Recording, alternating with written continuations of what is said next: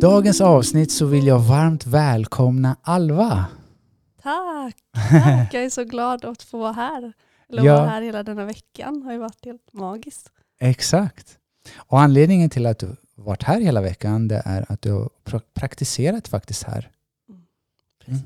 Det är helt magiskt. Jag läser en utbildning på Göteborgs universitet som heter hälsopromotion med inriktning kostvetenskap.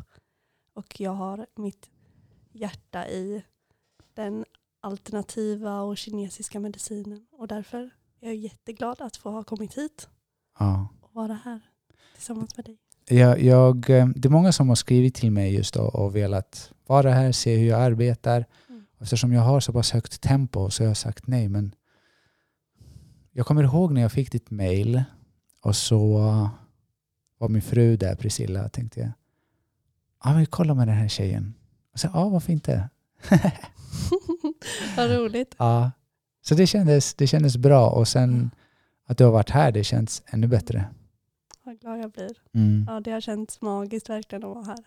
Jag är så, varit så fylld med kärlek och eh, så mycket fina intryck och människor och dig och ni som är här och din familj. Mm. Eh, och sen alla människor som kommer hit. Och liksom hoppet i deras ögon när de går härifrån är det finaste. Det Ja. ser jag, ja, jag har både gråtit och skrattat och känt kärlek i hela mig efter de här fint. dagarna. Mm. Det är verkligen eh, det jag försöker skapa i det här spacet egentligen. Att man känner på något sätt att man blir sedd, man blir hörd. Man känner någon form av känsla av hem. Att med bemärkelsen att man får vara fullständigt vara sig själv. För att det går lite hand i hand att man tar av sig fysiskt ner till underkläder.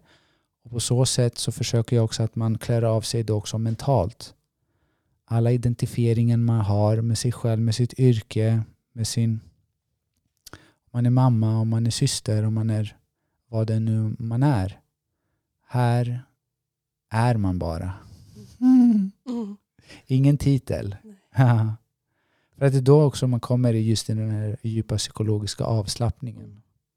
Det är så fint. Jag har ju suttit och eh, observerat några nybesök under de här dagarna och det är så eh, fint hur du verkligen får fram den känslan. Mm. Och att så här, det är jätteläskigt och de människorna som kommer hit är så modiga i att bara lyfta på det där locket och öppna de där sidorna i boken som är så jobbiga att, att ta tag i men att så här, du ställer frågorna på ett sånt sätt som gör att man känner sig trygg. Det är en kram liksom. Mm. Och att det är, det är okej att släppa fram det och tänka och reflektera och eh, säga de orden högt som kanske man aldrig har gjort innan. Precis. Jättefint beskrivet, för det är verkligen så som det kan vara ett kapitel, ett par, ett par sidor i en bok som sitter så hårt fast. men det har öppnat dem väldigt, väldigt länge. Och det är nästan som att det finns, alla har sitt, sitt speciella tillvägagångssätt. Och att det viktigaste av allt eh, är att kunna se någon och inte döma. Och verkligen få den andra personen att känna att det finns inget hot. Att jag är inte är här för att döma, jag är mer här för att jag själv gått igenom den resan, liknande resa. Och att vi är bara här och hjälper varandra. Det är ingen som ser upp till någon, det är inte någon som ser ner till någon. Det är bara Mm. en bror till en syster Mm. som försöker hjälpa. Jag, sa ju det till dig i förmiddags att jag tror att det är en sån styrka att du har, har mått dåligt också. Gått igenom din resa med Ja, allt vad det har inneburit och att, att så här, det måste varit fruktansvärt på så många sätt och liksom hemskt just då men vilken kraft det är nu mm. och vad du kan liksom sätta dig in i den personen som sitter mitt emot dig och se och höra och verkligen förstå som du aldrig hade kunnat göra om du inte hade gått igenom det. Ja, och jag är verkligen tacksam. Trots att det inte kändes så i början. Det var någonting som hände mig. Men, men om man verkligen ser det från rätt perspektiv och med rätt lins så ser man att okej, det här är en form av läxa. Inte en bestraffning. Men, men det är eh, en läxa där man behöver ta reda på, okej, okay, jag har inte levt min sanning, jag har inte talat min sanning. Och väldigt ofta man inte kunnat rå för att göra som man gjorde. För att det var på något sätt ett undermedvetet beteendemönster mönster som formades på grund av vissa omständigheter i det förflutna. Och nu pratar vi då om kroniska fall. Kroniska patienter har haft besvär väldigt, väldigt länge. Vilket inte betyder obotligt. För att kroppens intelligens är fullständigt fenomenal. Den är magisk. Den är otrolig. Den, den bär med sig en form av visdom som bara längtar att få förutsättningarna att funka som den är menad. Mm. Så det är jättekul att ha dig här och med den bakgrunden du har, mm. med den utbildningen. Berätta lite hur du kom in på hälsospåret och vad inom hälsa är du mest passionerad över? Mm. Um, jag kom också in på hälsospåret genom att vara sjuk. Um, jag um, vad heter det, drabbades av att jag blev skadad. Och jag, jag, jag, vi har ju pratat lite om identifiering också de här dagarna. När man identifierar sig med någonting så tas det ifrån en till slut. Eh, mm. och det gjorde det för mig med. Jag identifierade mig som en eh, handbollsspelare när jag, under hela min tonår. Eh, jag blev skadad eh, och jag kom inte tillbaka till handbollen vilket gjorde att jag tappade bort mig själv totalt. Eh, och i tonåren så är det tuffa år som det är. Och eh, det ledde till att jag fick psykiska, mycket ångest, depression, utmattning. Jag blev sjuk, fysiskt sjuk av min ångest i väldigt långa perioder. Av den ångesten så fick jag ännu mer fysiska smärtor och jag fick jätteont i magen till slut. Jätte, mm. jätteont i magen. Och jag, det, det tog livet från mig. Ehm, all smärta både emotionellt och fysiskt.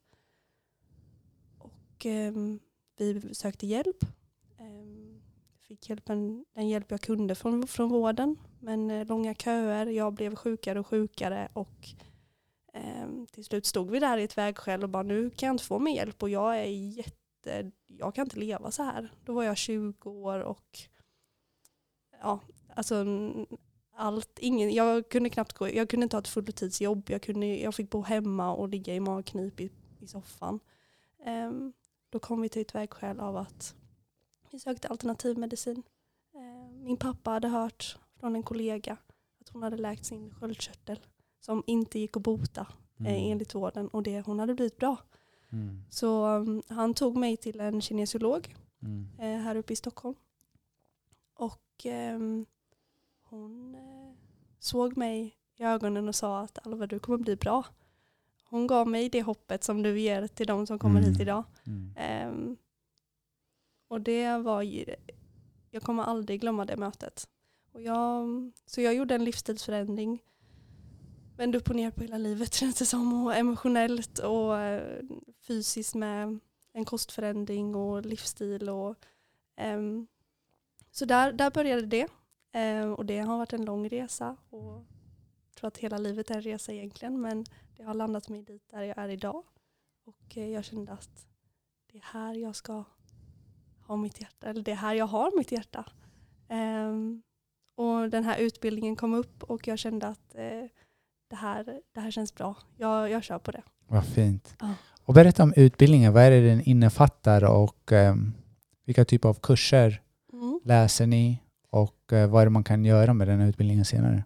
Precis. Eh, min utbildning heter hälsopromotion med inriktning kostvetenskap.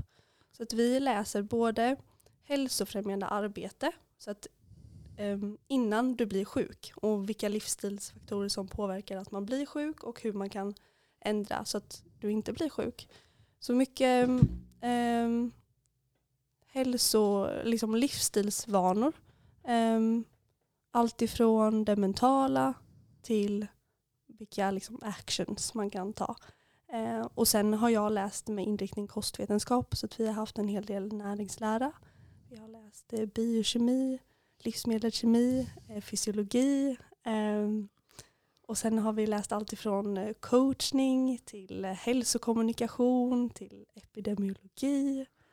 Ehm, Wow, det, det Ja. låter som väldigt bred och eh, gedigen utbildning. Ja det är det verkligen. Det har gett mig, eh, jag är väldigt glad för den för att den är ju väldigt vetenskaplig, det är på Mm. universitet. Men jag är väldigt glad för att det har gett mig en sån bred syn på hälsa och kost. Och att det inte är så svart och vitt. Just det. Det finns inte så mycket rätt och fel. Ja. Det är, vi vet själva ofta vad som vad är bra och vad är inte bra. Och vi ska bara hitta det i hjärtat. Och på vilket sätt, för du har redan småbörjat lite med eh, din vision och eh, jag vill att du berättar lite hur ser du dig själv arbeta i framtiden och eh, vad, vilket budskap vill du framföra? På vilket sätt vill du hjälpa folk där ute? Jag vill hjälpa människor att ta hand om sig själva och att visa att tröskeln är inte så hög. Det Mm. är inte så svårt. Eh, Det finns så mycket röster där ute som är gör inte det, gör det, gör inte det, det här är fel, det här är rätt. Och att hitta tillbaka till oss själva och grunden i att jag vet vad som är bra för mig själv. Mm. Och du vet vad som du mår bra av. Mm. Vi ska inte lyssna så mycket på det surret runt omkring utan Mm. lyssna på oss själva och hitta tillbaka till det. Och det vill jag hjälpa. Jättefint. Ja. Och vart kommer den stora passionen för mat? För att du har ett jättefint Instagramkonto med fantastiska bilder på mat som man bara längtar vara framför vid bordet just nu. Eh, ja, alltså det här har nog växt fram lite. Jag har, ehm, det blev nog när jag fick göra, om, göra min kostförändring och jag insåg att så här, gud, jag måste tänka om helt. Eh, och då åt inte jag liksom, um, Billys panpizza innan utan jag åt vanlig mat men jag kände att så här, nu måste jag tänka lite utanför boxen här för att jag uteslöt gluten, jag uteslöt mjölkprodukter och socker i min livsstilsförändring under den Varför? tiden. Eh, för att jag skulle läka min mage, min tarm. Och vad är det de gör som inte kunde hjälpa dig? Eller- Hem, de hjälper inte min läkning och de eh, höjer inflammationen i kroppen. Aha, okej. Mm. Så kände du det direkt eller tog det ett tag tills du kände att okej, Det tog ett tag. ja, Eh, det gick eh, tre, fyra månader och jag eh, successivt uteslöt dem. ja. Eh, och sen kände jag jättestor skillnad. För ibland så kan det vara så här om man inte får snabba resultat direkt kan det vara lätt att bara ge upp hoppet. Mm. Till exempel med en sak med mejeriprodukter eller vete. Mm. Alltså surdegsbröd är ju supergott. Mm. Jag gör en vitlöksmarinad som jag bara strör över och lägger in i ugnen. Och eh, någon gång i månaden så köper vi faktiskt eh, surdeg och gör det. Mm. Det tar mig tillbaka till så barndomsminnen av att av brödet man köpte i i det grekiska bageriet nere i Ja. lilla byn. Ja, verkligen, just också med den där marinaden. Mm. Men vad är dina rekommendationer just på folk som kanske, om de gör förändringar, livsstilsförändringar och det är dels kämpigt för dem, eh, de har svårt att anpassa sig och de får inte så Mm. svart på vitt. För det är svårt att göra heller test om man inte är laktosintolerant Mm. så är det svårt att se. Mm. Jag skulle säga att fokusera inte på vad du ska ta bort utan fokusera på vad du kan lägga till. Ja, jättefint. Och att inte tänka det här kan jag inte äta, det här kan jag inte äta, det här kan jag inte äta. Utan tänk på vad kan jag äta? Vad vill Ja. jag fylla min kropp med? Fyll din tallrik med de sakerna som din kropp mår bra av att äta. Och så kommer de här sakerna minska. De Mm. andra som din kropp inte kommer. Ja. Vilken, vilken utmaning var den största för dig och vilken utmaning ser du hos folk som börjar göra den här resan och, och börjar göra de här förändringarna? Att man är för hård mot sig själv. Okej, Mm. berätta. Nej, men att man sätter upp regler, man eh, är sin egen piska i att det är eh, att man gör fel eller att man inte gör rätt. Just det. Eh, men att hitta tillbaka till grunden i sig själv. Att jag vet vad jag mår bra av. Jag vet vad jag Kan det lätt bli att det blir ännu en stressmoment och ett prestation? Gud ja. Och det är ju en jättebalans. Allting går ju att göra till en prestation. Ja. Men att hitta den här balansen i att jag vill göra det här och inte att det blir en regel i att jag inte får göra det här. Exakt, jättefint sagt. Ja. Och då kommer det också från en, en plats inom oss där det inte är så mycket prestation. Där det är den här disciplinet av, av att sedan vara kritisk och dömande mot sig själv kanske försvinner. Att man gör det lite snällare helt enkelt. Mm. Och gör det med en grund av kärlek. Ja. Gör vi allting med kärlek så blir det bra. Ja. ja, just kärlek också. Den har ju så många otroligt många olika typer av former och uttrycks på olika sätt. Mm. Och det är jättefint att du använder det begreppet, för jag älskar det. Mm. Man ser det, typ the thousand shades of love. Som egentligen, och det kan vara det kan vara exakt det här. Alltså självkärlek, att ge sig själv det man vet kroppen behöver. Mm. Och eh, det jag brukar säga till mina patienter, jag brukar vara lite hårdare, inte så snäll som du är. Men jag säger, jag är inte, vi är inte intresserade just nu vad vi tycker om, föredrar eller vana vid. Det är verkligen så här, vad behöver kroppen Mm. för att läka? Mm. Inte vad jag vill. Mm. Kroppen bryr sig inte egentligen vad jag tycker om. Mm. Kroppen vet vad den vill ha, vad den behöver. Så då kan vi se mig och kroppen och då får vi se vem kommer ge vika till slut. Mm. Så här, äh, kroppen kan inte kompensera, den kan till en viss punkt. Och sen kommer den börja fallera. Mm. Jag tror att också om vi stannar upp och lyssnar in och testar att, att ändra vår kost och testar att ge kroppen vad den behöver Ja, så kommer också gehöret bli att ah, gud vad bra jag mår av det här, det här vill jag ha Mm. mer av. exakt. Men det gäller att våga testa. Ja, För att ens kost är så, det är så mycket känslor i, i det vi äter och varför vi äter det. Och när vi sitter vid ett middagsbord, det är jättemycket känslor mm. och jättemycket energier i, i den situationen. ja, Men att våga testa någonting annat för att se hur blir reaktionen i mig. ja, Och att våga tänka utanför boxen och göra på ett annat sätt. just det. Och det är modigt, men Ja, ack så viktigt. ja, För du kan inte veta om du inte testar det andra. ja. Någonting som jag började när jag la om min kost och eh, jag kände att magen var inte riktigt där. Jag brukar uttrycka som jag åt väldigt informationsfattig mat. Så det var vissa saker, jag blandade inte på tok för mycket. Så om man skulle gå till en libanesisk restaurang och då har man så här eh, 14 olika röror, tre olika bröd, sju ostar. Det är, det för mycket information för min kropp att ta, ta emot.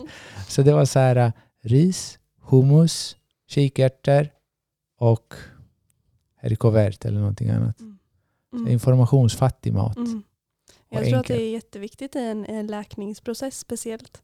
För att, eh, och speciellt med tarmen, att den får liksom jobba med en sak i taget. Det behöver inte alltid vara så mycket saker och vitlök och lök och chili, Ja, spiskummin, du, du, du, du, du, utan att så här, vi tar ner det lite, vi gör det lite enkelt. ja, precis. Ja, jag kände igen mig för att jag och min dotter då, vi åt ungefär likadant. Hon ville ha det separerat. In, inga för stora grytor där man inte förstår vad som finns där inne. Mm. Och så är det exakt det jag gör. Informationsfattig mat. Så här, ja. min tarm vill särskilja och veta vad som är vad. Mm. Och man kan ju, en rolig sak, en vän till mig drog parallellen med alkohol. Det vill säga, blandar man för mycket alkohol, och det blir ju ingen bra. Nej. Det är så här, äh, håll dig till en typ av alkohol Ja. och kör hela kvällen. Ja. Nej men eh, just, just att hålla sig till informationsfattig mat i början. Mm. För att sedan kanske börja Mm. inkludera mer och mer. Precis, och det tänker jag också är viktigt att nämna att, att det behöver inte alltid se ut så. Att det, det. är en läkningsprocess i att, att kunna utesluta för att sen när vi mår bra, Mm. då kanske vi kan introducera Mm. den här maten igen. Att så här, om jag åt grekisk yoghurt till frukost idag Mm. och jag åt inte mjölkprodukter på ett och ett halvt år, Ja, men sen mår min mage bättre, då kan jag testa. ja, Då testar jag att äta det. just det. Och så bara, ja men nu funkar det.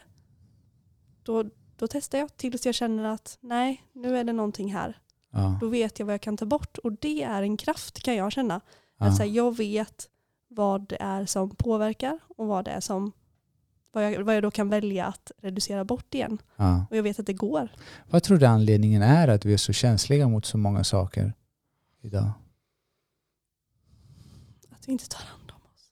Okej. Ja. Vad, vad tror du? Jag tror det är väldigt komplext. Ja. Dels maten där ute är inte den maten som människan åt. Mm. Komjölken som farfar gick Mm. eller hämtade hem efter han har varit och mjölkat Mm. kossan eller getterna Mm. är inte den mjölk Arla producerar. Mm. Och samma sak så den här monocrop culture där allting görs bara storskaligt, en typ av gröda.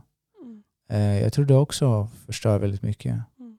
Faktum att vi äter så pass mycket mat som kommer från växthus. Eh, kinesisk medicin säger att rötterna, att de har kontakt med, det är också en form av energikanaler som de har om de behöver om möjligheten. Det är som att man växer, man använder sig av för små skor. Mm.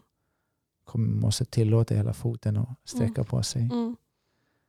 Men jag tror mat är så mycket mer än bara det här fysiska och vitaminer och mineraler. Mm. Därför lärde jag mig jättemycket Mm. när vi läste då kinesisk medicinsk nutrition som ser utifrån varmt och kallt, något som stärker yin, något som stärker yang. Mm.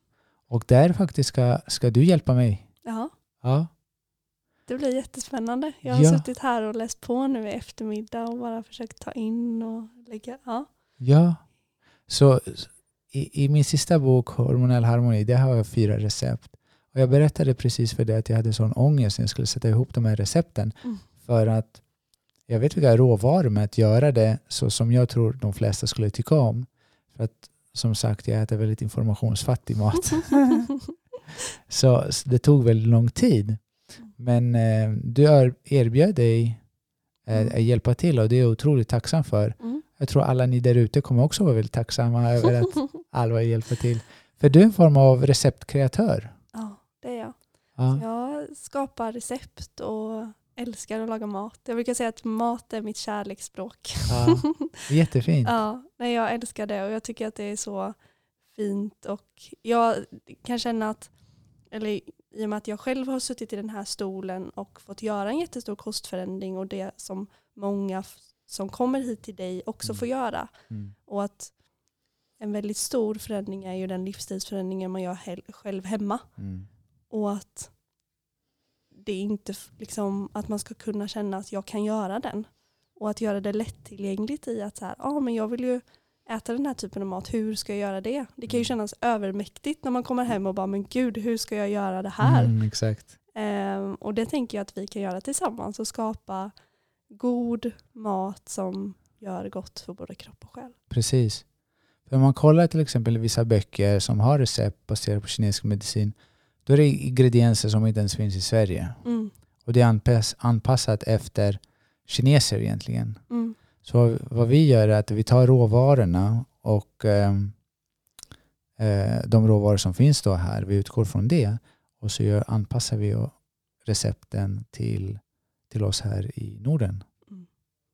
Det blir inte en kokbok bara så ni vet. Det blir någonting så mycket bättre men tyvärr jag kan inte avslut, avslöja. Det är ett stort, stort projekt på gång. Mm. Det kommer bli väldigt spännande. Ja. Alva har fått höra vad, vad det jag har på gång här. Det är någonting stort som kokar, som jag kokar ihop. Ja, precis. Ja, det kommer bli jättebra och jättespännande. Ja. För mat är medicin. Mm. Och eh, det vad jag rekommenderar också alla är att börja från göra de förändringar du kan. Mm. För att bara det kan göra otroligt stora förändringar. Mm. Vad för typ av information tycker du fattas där ute? Som folk egentligen... Det är så lättillgängligt men ändå så är det någonting vi har missat. Mm. Jag tror att jag, jag säger det jag sa igen, att fokusera inte så mycket på vad du ska ta bort. Fokusera på vad du ska lägga till. Ja.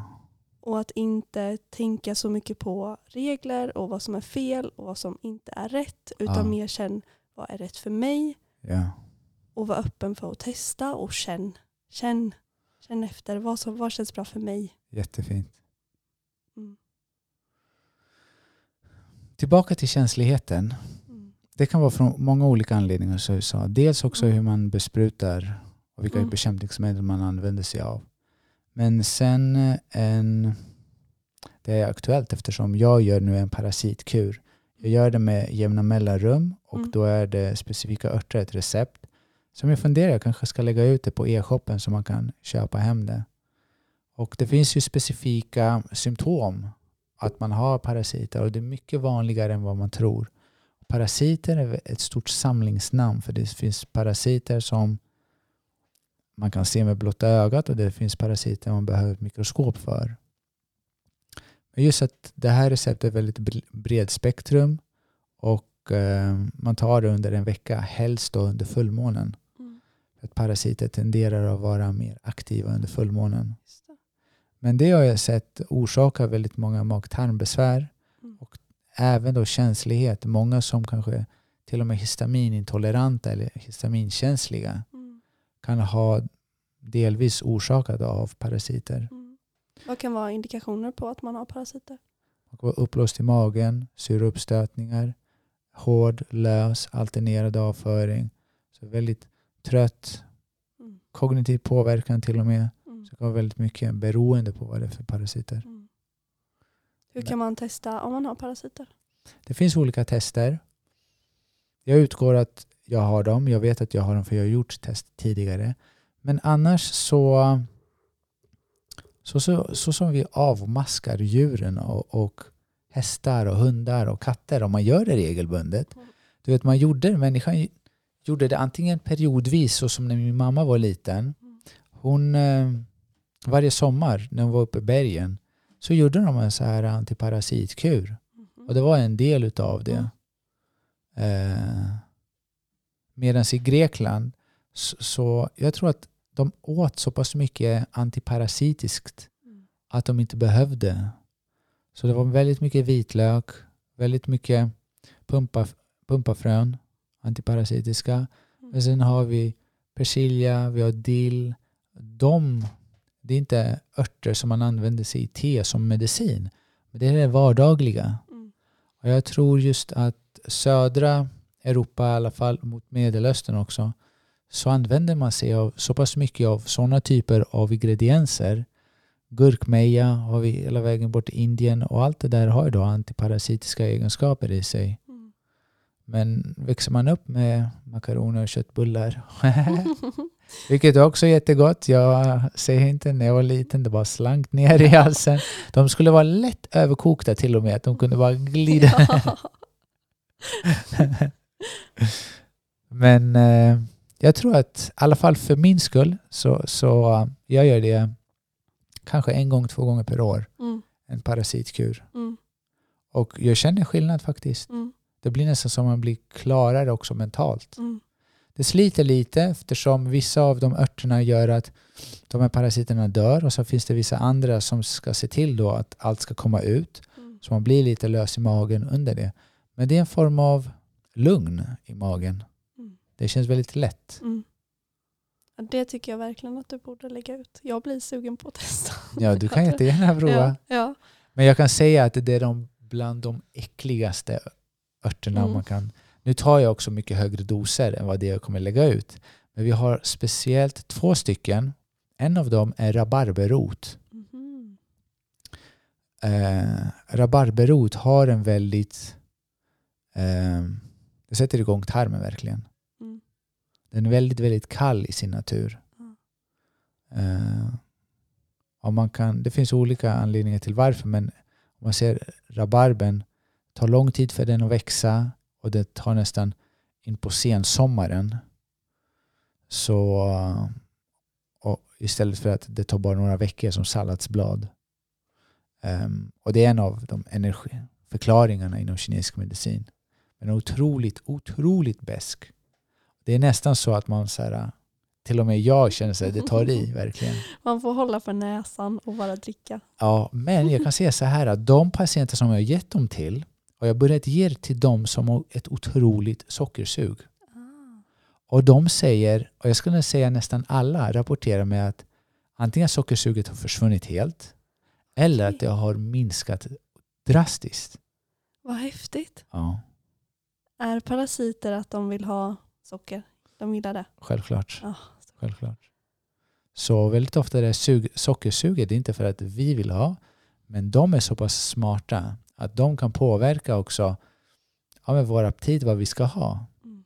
Vi får inte glömma att de här små rackarna har funnits i ett par miljoner år. Mm. Och att de vandrat från tarm till tarm. Det är här, Mm. Vad har de för förutsättningar egentligen Ja. att överleva och reproducera sig? Men Mm. det är en intelligens i dem och det också. Gud vad spännande. Ja. Jag kanske ska köpa det till min kille då. Har han sockersug? Han är sockersug. Är det så? ja. Absolut. Vi kan posta dem till honom. ja. Men det är nästan så här att man måste brösta den där koppen när man, när man ska Mm. dricka den Mm. och skölja ner den. Så jag kommer väldigt tydligt med det också i, i hemsidan Ja. och, och säga att det är, eh, det är en utmaning. ja. Men det är, det är medicin. Man får se det så. Definitivt. Mm. Det, är, det är en väldigt med, bra medicin. Mm. Och det lustiga är att den här lättsamheten, lättnaden, den som man längtar till att dricka nästa kopp också. Trots att den är de första. Det är så, mm, måste verkligen, det bara känns. ja. Men det, det, det som är bra är att man får en ny, helt ny referenspunkt till vad beskt och bittert är för något. ja, det är perfekt. Så sen när du äter din gurka, den, den känns som, som nektar nästan. Ja, roligt. Ja, jag lägger ut den så kommer jag testa. Jag kommer Ja. köpa den till min kille också. ja, vad ja, men nu när jag, vi pratat så mycket om det, då är det nästan att jag måste göra det. Ja, jag tror faktiskt det. Ja, det ska vi se till att göra. Mm. Men tillbaka lite till eh, receptkreatör och hjälpa människorna med förändring. Mm. Du har ju lite planer på att förflytta dig här i Europa. Ja. Berätta om dem och hur är din vision? Hur skulle du vilja arbeta? Ja, vi, jag har en vision av att flytta till Portugal. Jättefint. Eh, ja, jag, eh, ja, jag, jag längtar. Jag längtar jättemycket. Och jag, känner, jag längtar efter att bada Ja, och vara i solen och vakna upp till havet.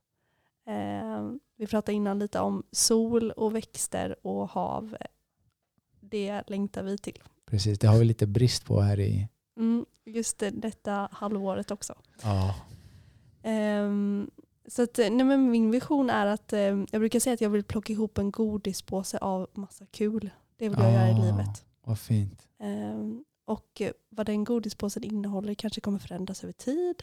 Men jag vill eh, dela och inspirera och hjälpa eh, människor att ta hand om sig. Och som sagt ta ner tröskeln i att det inte behöver vara så svårt. Ja, Och att liksom guida på vägen och finnas liksom stötta och dela kunskap och information och bara prata om, om livet och reflektera och våga öppna de där sidorna som kan sitta så ihopklistrade att bara så här våga öppna dem och våga känna i allt i livet. mm. Ehm, För allt är ju, allt påverkar vår hälsa. Mm. Ehm, Och det har blivit ännu mer tydligt de här dagarna att det sitter så djupt rotat. Att det är inte bara att så här, jag har ont i magen, kan du hjälpa mig? Utan exakt. det sitter så djupt rotat ifrån att vi var barn Ja. till vad som kan vara orsaken.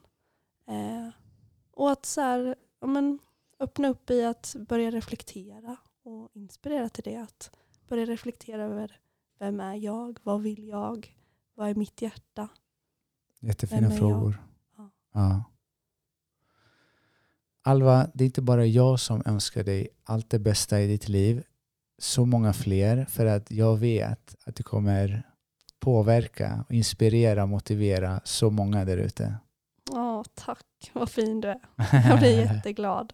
Jag är så tacksam för att eh, ha fått ha det här samtalet och de här dagarna tillsammans med dig. Jag ser Ja. fram emot framtiden och det vi ska skapa tillsammans. Ja, verkligen. Jag ser också mycket fram emot det. Och med det vänner så vill jag påminna er om att Alva, Alva kan, eh, vi kan följa henne på Instagram. Vad heter du där? Alva.vidavärde. Alva.vidavärde. Jag lägger upp det, jag länkar det också på, ja, ni kommer hitta det. Det kommer vara framför ögonen på er. Så följ henne för att bli mer inspirerade och eh, inspirerade för att skapa förutsättningar till ett friskare, lyckligare liv. Jag tackar dig Alva och jag tackar er alla lyssnare. Jag hoppas att eh, efter det samtalet att ni är inspirerade och motiverade. Och jag önskar er allt det bästa. Massa kärlek. Hejdå!